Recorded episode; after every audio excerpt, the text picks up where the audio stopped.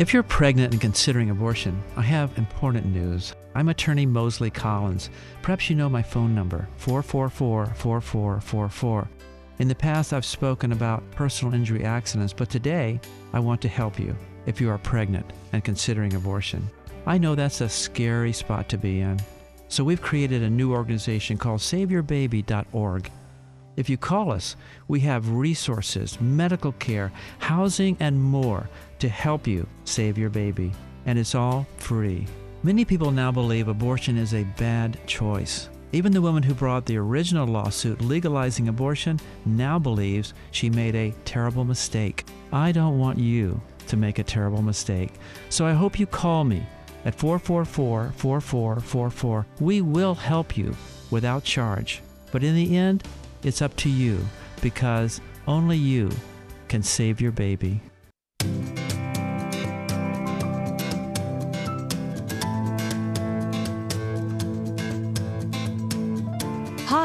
I'm Lisa Collins, and welcome to today's teaching of Real Christianity with your teacher, Moseley Collins. Each week, we try to bring you a study of God's Word that will encourage and equip you to live a life that God can bless, to live a life of real Christianity. And now, I am proud to present your brother in Christ and my husband, Moseley Collins. Thank you, darling. Welcome to today's program. And today I would like to talk to you about Christmas. But before I do, let me tell you what an honor it is to be able to meet with you over the magic of radio and share with you the incomparable Word of God. Christmas. What comes to your mind when I say that word? A Christmas tree with lights and gifts underneath? Christmas is a time of giving gifts and receiving gifts. And there have been some pretty amazing gifts given at Christmas and at other times in the Bible. For example, the wise men gave the Christ child gifts of gold, frankincense, and myrrh. We traditionally say there were three wise men, but that's just because there were three gifts gold, frankincense, and myrrh. But the Bible does not tell us how many wise men were actually there. In the Old Testament, before there was Christmas, the Queen of Sheba brought gifts to King Solomon. The Bible says that she brought him gifts of spices, precious stones, and a 120 talents of pure gold. In today's value, a talent of gold would be worth about a million dollars. So she brought him a gift of gold worth a 120 million dollars. Now, that's a pretty good gift. But there is a better gift recorded in the Bible. The most amazing gift, the best ever gift, was given by God the Father on Christmas Day 2008 years ago. And here's what the Bible says about that gift in John 3:16 and 17. God loved the people of the world so much that he gave his only begotten son, Jesus, that whoever believes in him, adheres to him, trusts fully in him and in him only should not perish, but instead have eternal life. The Bible continues God did not send his Son into our world to condemn the world. No, but that the world through him might be saved. That was the greatest gift that has ever been given or will ever be given. The gift God gave, the one we celebrate on Christmas Day. Thank God that God the Father gave Jesus, and thank God that Jesus was willing to come. Think about that for a moment because that is the most important realization we can have, especially at this time of the year. Suppose God had not given to you, to me, to all of us, the gift of His Son, Jesus. Would it have made a difference? And if so, what difference at this time of year? We could still celebrate, but instead of calling this Christmas, which is literally Christ Mass, we would call this time of year oh, winter break or winter solstice or perhaps the holidays. But the word holidays is derived from the phrase holy days, and there would not be anything holy about this time without Jesus, so we really couldn't call it the holidays, we could still give each other gifts, and merchants could still encourage us to buy things to give to each other.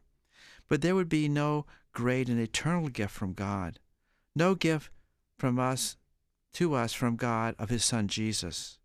If God had not given to us his gift of Jesus, we could still decorate our houses and lawns this time of year. We could display, oh, Frosty the Snowman, Santa, reindeers, bears, and such. But we couldn't have a nativity scene with Mary and Joseph and the wise men and the baby Jesus. No, we couldn't have that because if God had not given us Jesus, that nativity scene would never have happened. And I'm just wondering, what's displayed at your house or apartment this time of year? Are you displaying a snowman or a Santa Claus or reindeer, frosty, things like that? Or are you honoring and displaying the birth of Christ? From what you display at your house, could a passerby tell that Jesus' birth is important to you? If God, 2008 years ago, had not given to us his gift of Jesus, we could still prepare and save for the future, but it would be a short future, a few years, and then death and the grave. Because if God had not given us Jesus, we would not have eternal and everlasting life. Jesus brought eternal life to all who believe in him, adhere to him, trust in him and in him only. Eternal life cannot be found anywhere else. The Virgin Mary and the other saints can't give eternal life. They don't have that power. The Pope and all other religious leaders, Mohammed, the gods of Hinduism, all the philosophies of the world, all the other religions of the world, none can give eternal life. Only Jesus has that power. So I sometimes wonder why we give such prominence in our decorations and displays in front of our houses at Christmas time to Santa Claus, to Frosty the Snowman, to bears and tin soldiers, and to reindeers. I wonder why we decorate our yards and homes with them instead of the birth of Jesus. And I wonder if we should rethink what we display in our yards at Christmas. And so the greatest gift ever given was when God gave his son. And here's what the Bible says in Romans 6:23, the wages sin pays is death, but the gift God gave is eternal life through Jesus Christ our Lord. Jesus came to explain and to make clear and to give eternal and everlasting life to all who would receive him. The phrase eternal life appears 31 times in the Bible. Now, how many of those 31 times do you think are found in the Old Testament before Jesus came on Christmas Day 2008 years ago? How many times in the Old Testament before the birth of Christ does the Bible use the phrase eternal life? Ten times? No. Eight times? No. Five? No. Three? No. At least once? No. Not one time does the phrase eternal life appear in the Old Testament. Well, how about the phrase everlasting life? It appears 14 times in the whole Bible. How many times do you think the phrase everlasting life was found in the Old Testament before Jesus came? Five times? Nope. Four times? No. Twice? No. Once? No. Not even one time does the phrase everlasting life appear in the Old Testament. Now, that's the change. That's the good news that Jesus brought to light when God the Father gave him as the best Christmas gift ever given. Now, it's true that the concept of life after death can be found in the Old Testament if you search carefully, but it was less than clear until Jesus came and proclaimed it. Here are some of the things Jesus said about eternal and everlasting life. In John 10, verses 27 through 28, My sheep hear my voice, and I know them, and they follow me, and I give them eternal life, and they shall never perish. And in John 5, verses 21, Jesus said this For as the Father raises the dead and gives life to them, even so the Son of God gives life to whom he will. And in John chapter 5 verse 24, Jesus said, Most assuredly I say to you. Let me stop there. When Jesus starts off a phrase, most assuredly I, Jesus, the Son of God, say to you, that's a phrase you want to listen to. So let me start over. Most assuredly, I say to you, whoever hears my word and believes in him who sent me has everlasting life, and shall not come into judgment, but is passed from death into life.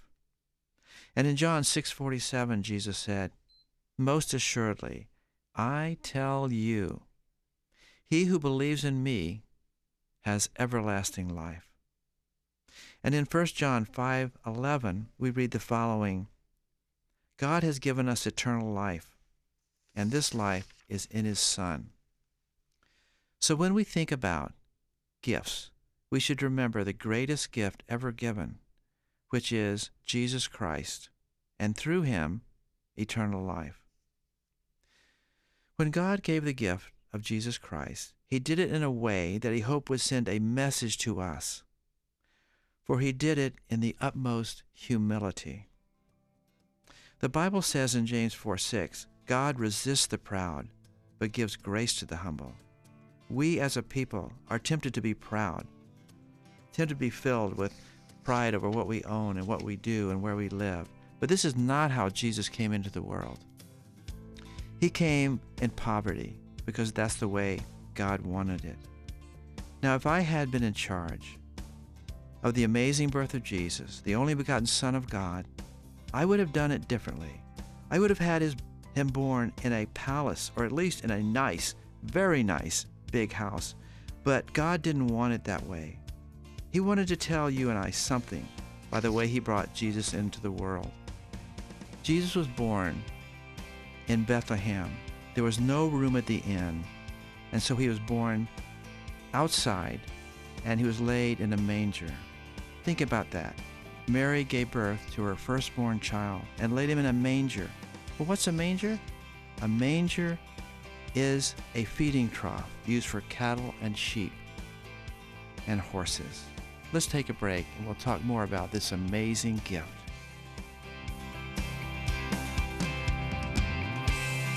I hope you are enjoying our teaching on real Christianity. If you have questions concerning today's topic, or you would like to receive a free copy of today's message on CD, just call us at 916 444 4444. That's 916 all fours. Or you can visit our website at www.myrealchristianity.com. That's myrealchristianity.com. On the website, you will find a list of all our past programs. You can choose whatever is helpful to you. Programs like how to lead someone to Christ, how to start your day with God, the Lord's Prayer, faith, and seven things God loves to hear you say. Now, let's get back to today's teaching. Thank you, darling. We've been talking about the gift God gave to us Christmas Day, 2008 years ago. It is the greatest gift that has ever been given. And when we realize that God gave this gift to us, it's only right that we consider giving a God, giving to God a gift in return. Don't you feel like this is the right thing to do? But what can we give to God? Talk about the guy who has everything. Well, that's God for sure. In Psalms 50, we read what God said in verses 10 through 12. Every beast of the forest is mine and the cattle on a thousand hills. I know all the birds of the mountains, and the wild beasts of the field are mine.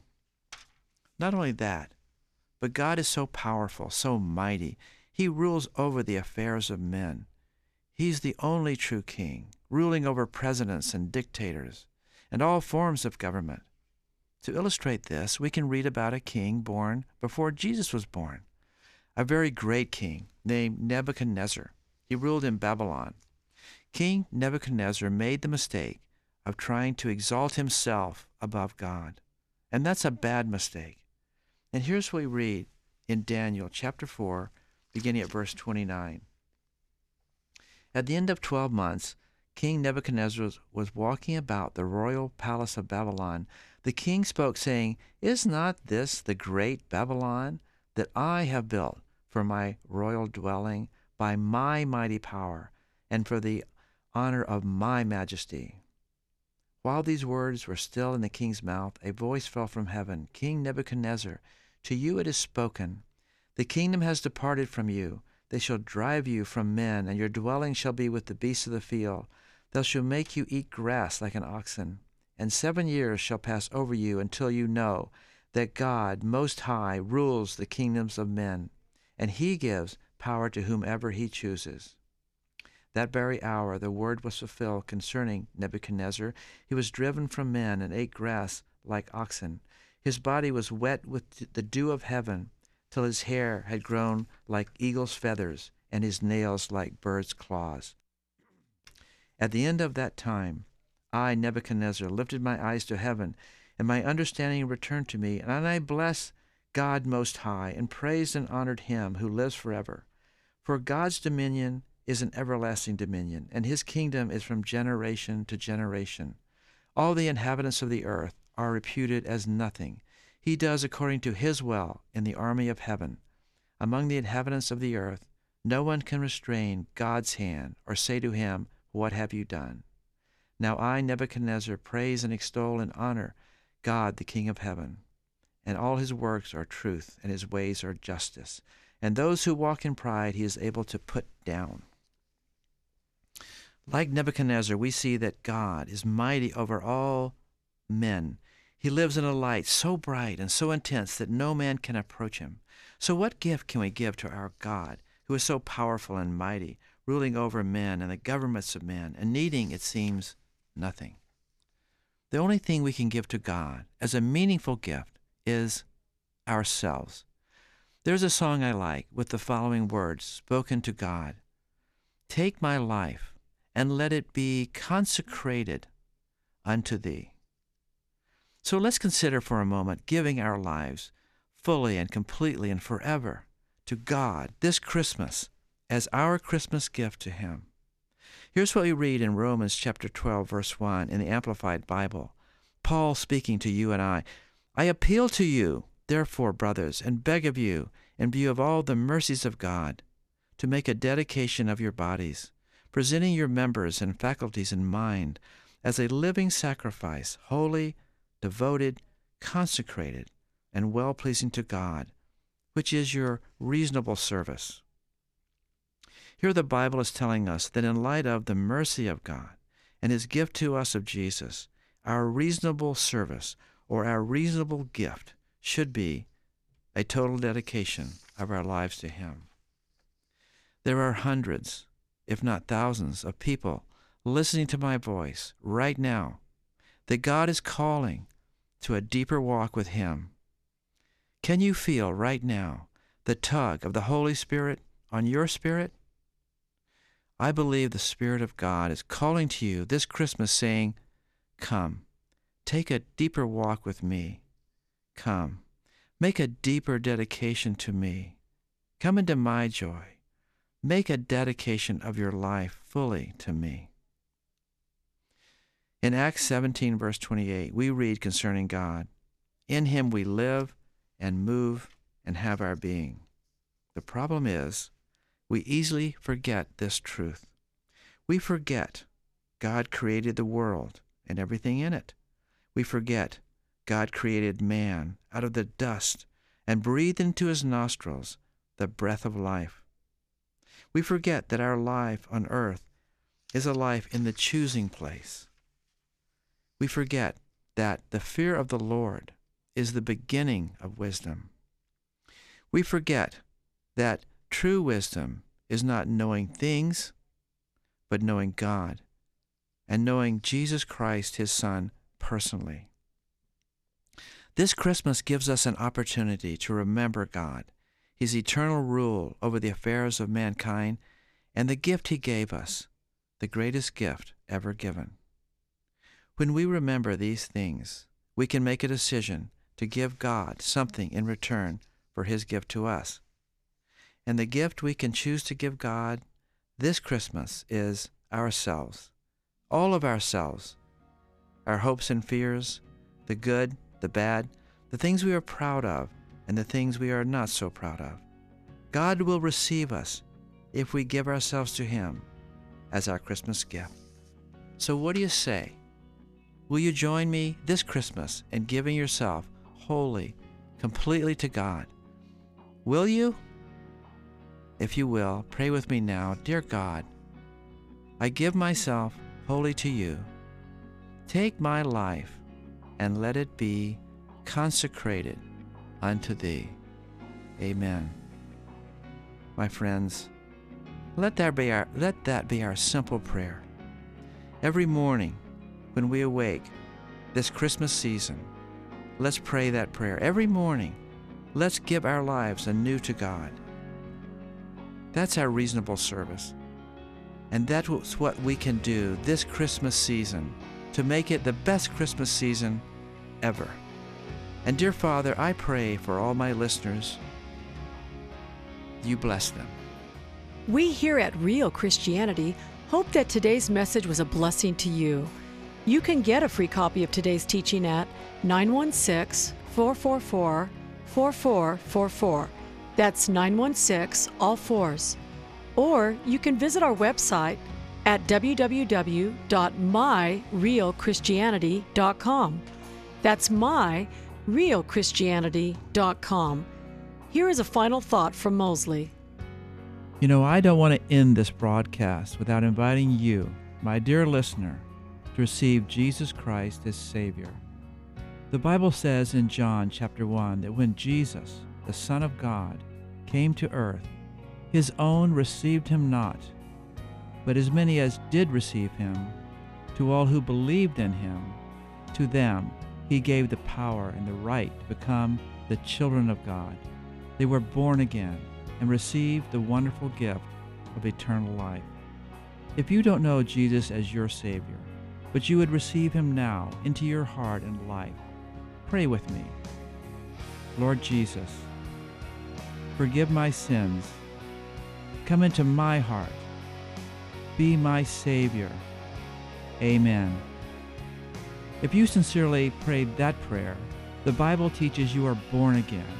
You have Christ as your Savior, and you have eternal life as you follow Him. If you want more help, please visit our website at myrealchristianity.com or call me at 916 all fours. May God richly bless you, and I'll be here with you again next week. Thank you for listening, and until next week, may God bless you always.